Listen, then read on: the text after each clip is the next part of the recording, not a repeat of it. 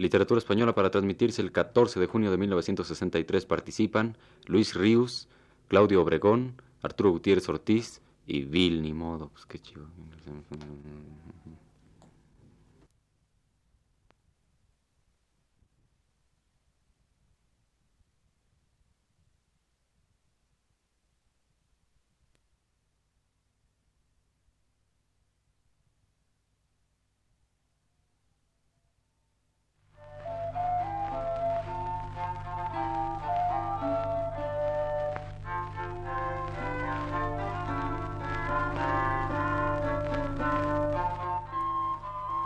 Buenas tardes, amable auditorio.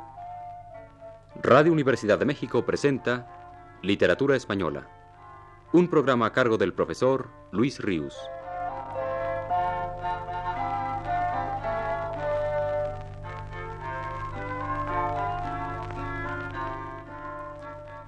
Con ustedes el profesor Luis Ríos. Tras de habernos fijado en ocasiones anteriores en algunos aspectos de la poesía mística y religiosa de la Edad de Oro española, vamos ahora a recordar la obra poética de Quevedo, autor al que necesariamente tuvimos que incluir en las pasadas pláticas. Es vasta la obra poética de don Francisco de Quevedo. El quehacer poético le ocupó a don Francisco toda su vida, que duró de 1580 a 1645 alternándolo con otros quehaceres literarios y con sus meditaciones y ocupaciones políticas. Siguiendo el orden dado a sus poemas en la edición de Luis Astrana Marín, nos encontramos primero con sus poesías amorosas. La más antigua de ellas, escrita cuando Quevedo tenía diecisiete o dieciocho años. Es un soneto a una mujer de nombre Isbel que dice así.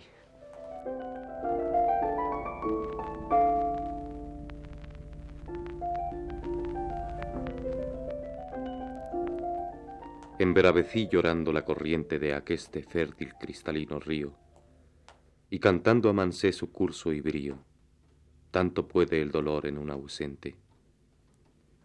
Miréme en los cristales de esta fuente antes que los prendiese el hielo frío, y vi que no es tan fiero el rostro mío que no merezca ver tu luz ardiente.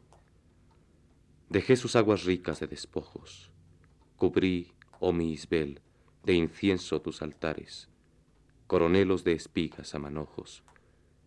Sequé y crecí con agua y fuego a enares, y tornando en el agua a ver mis ojos, en un arroyo pude ver dos mares.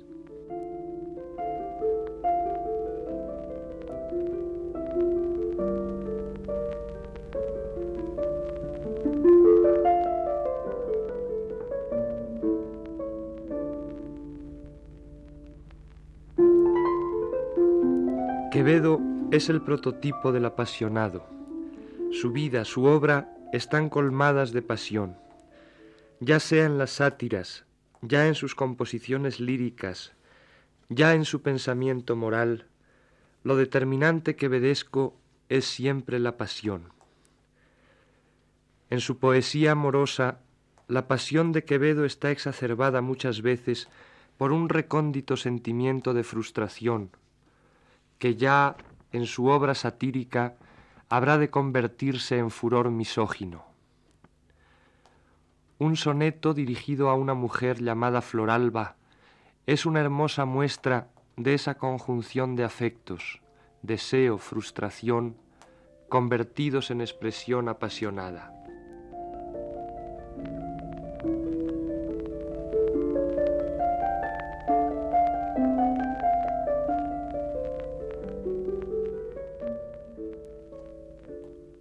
Ay, Floralba, soñé que te... dirélo. Sí, pues que sueño fue, que te gozaba. ¿Y quién sino un amante que soñaba juntar a tanto infierno a tanto cielo? Mis llamas con tu nieve y con tu hielo, cual suele opuestas flechas de su aljaba, mezclaba amor, y honesto las mezclaba, como mi adoración en su desvelo. Y dije, quiera amor, quiera mi suerte, que nunca duerma yo, si estoy despierto, y que si duermo, que jamás despierte. mas desperté del dulce desconcierto y vi que estuve vivo con la muerte y vi que con la vida estaba muerto.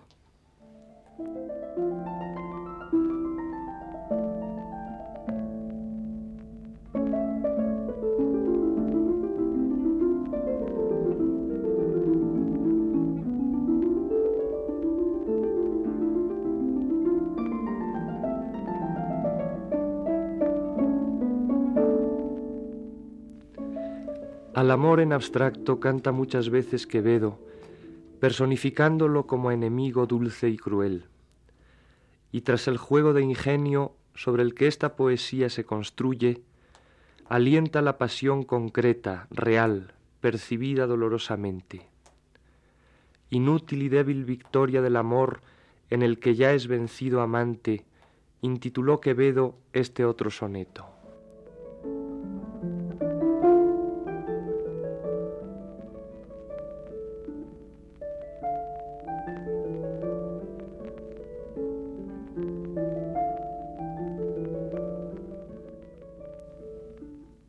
Del valeroso y esforzado, y vieneslo a mostrar en un rendido.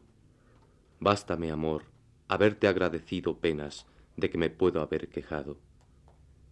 ¿Qué sangre de mis venas no te he dado? ¿Qué flecha de tu aljaba no he sentido? Mira que la paciencia del sufrido suele vencer las armas del airado. Con otro de tu igual quisiera verte, que yo me siento arder de tal manera que mayor fuera el mal de hacerme fuerte. ¿De qué sirve encender al que es hoguera, si no es que quieres dar muerte a la muerte, introduciendo en mí que el muerto muera?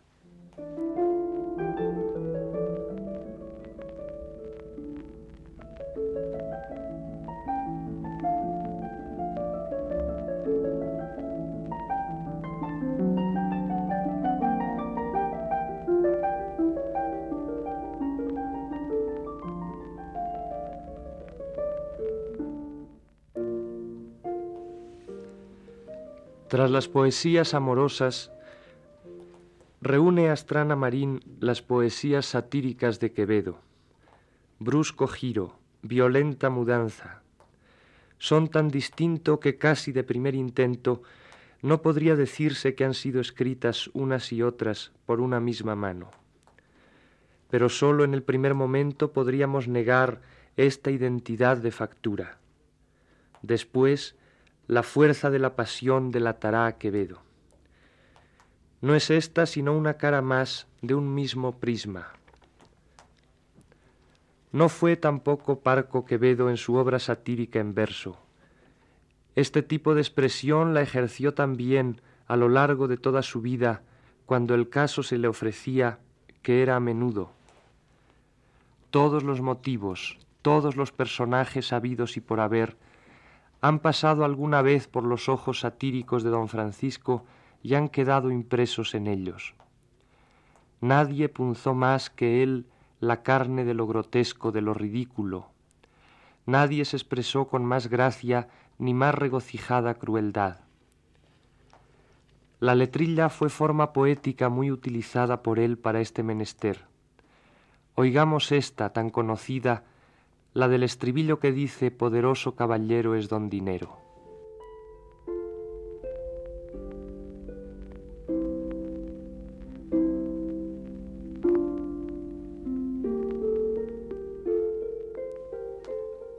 Madre, yo al oro me humillo, él es mi amante y mi amado, pues de puro enamorado de continuo anda amarillo.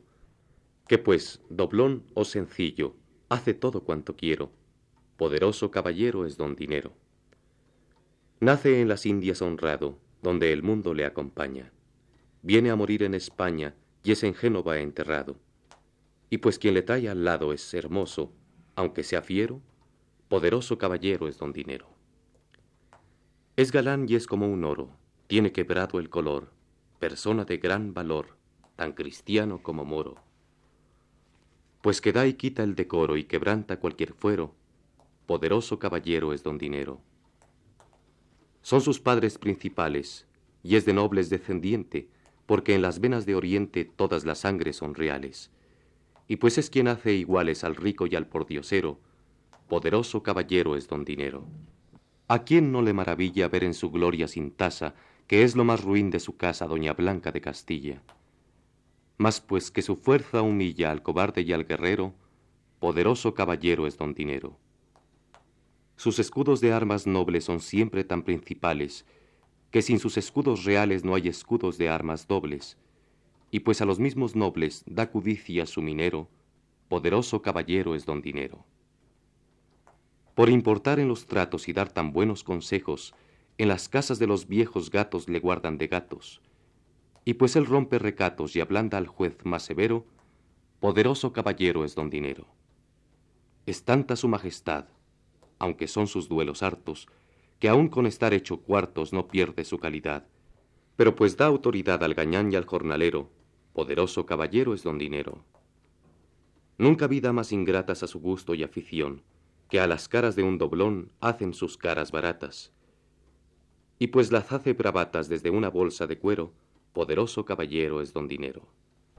Más valen en cualquier tierra, mirad si es harto sagaz, sus escudos en la paz que rodelas en la guerra, pues al natural destierra y hace propio al forastero. Poderoso caballero es don Dinero.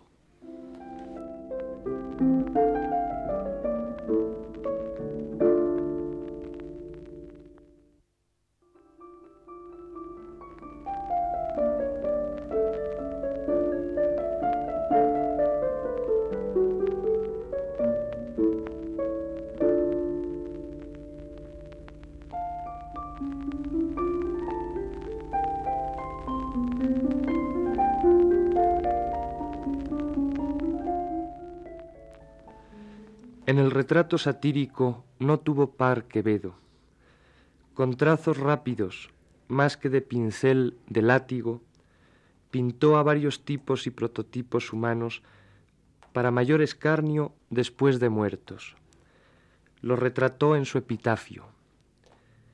Escuchemos para terminar este primer acercamiento a la obra poética de Quevedo algunos de ellos.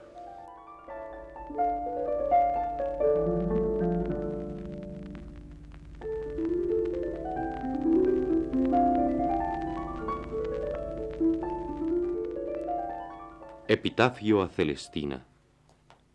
Yace en esta tierra fría, digna de toda crianza, la vieja cuya alabanza tantas plumas merecía.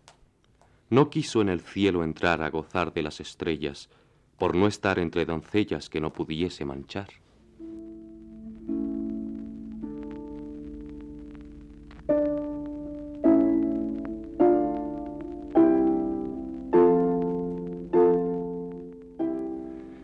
Epitafio a un avaro. En aqueste enterramiento humilde, pobre y mezquino, yace envuelto en oro fino un hombre rico avariento. Murió con cien mil dolores sin poderlo remediar, tan solo por no gastar ni aun gasta malos humores.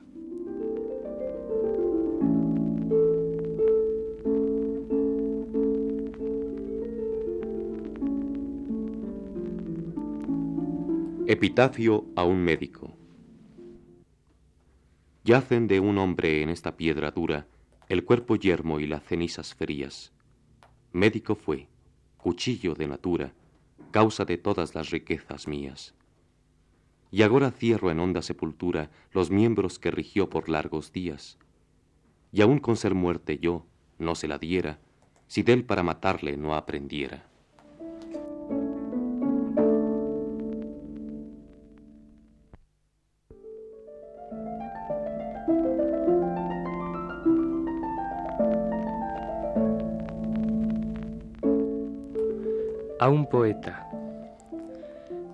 En esta piedra yace un mal cristiano.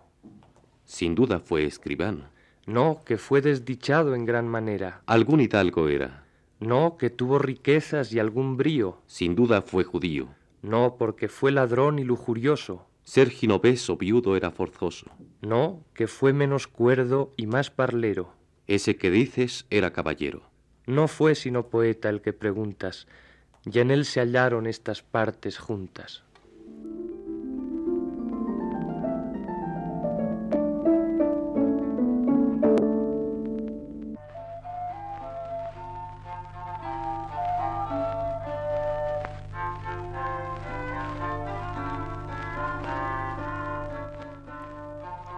Radio Universidad de México presentó Literatura Española, un programa a cargo del profesor Luis Ríos. En una intervención especial, escucharon ustedes a Claudio Obregón. Agradecemos su atención y les invitamos a escuchar el siguiente programa de la serie el próximo viernes a las 18 horas. Muy buenas tardes.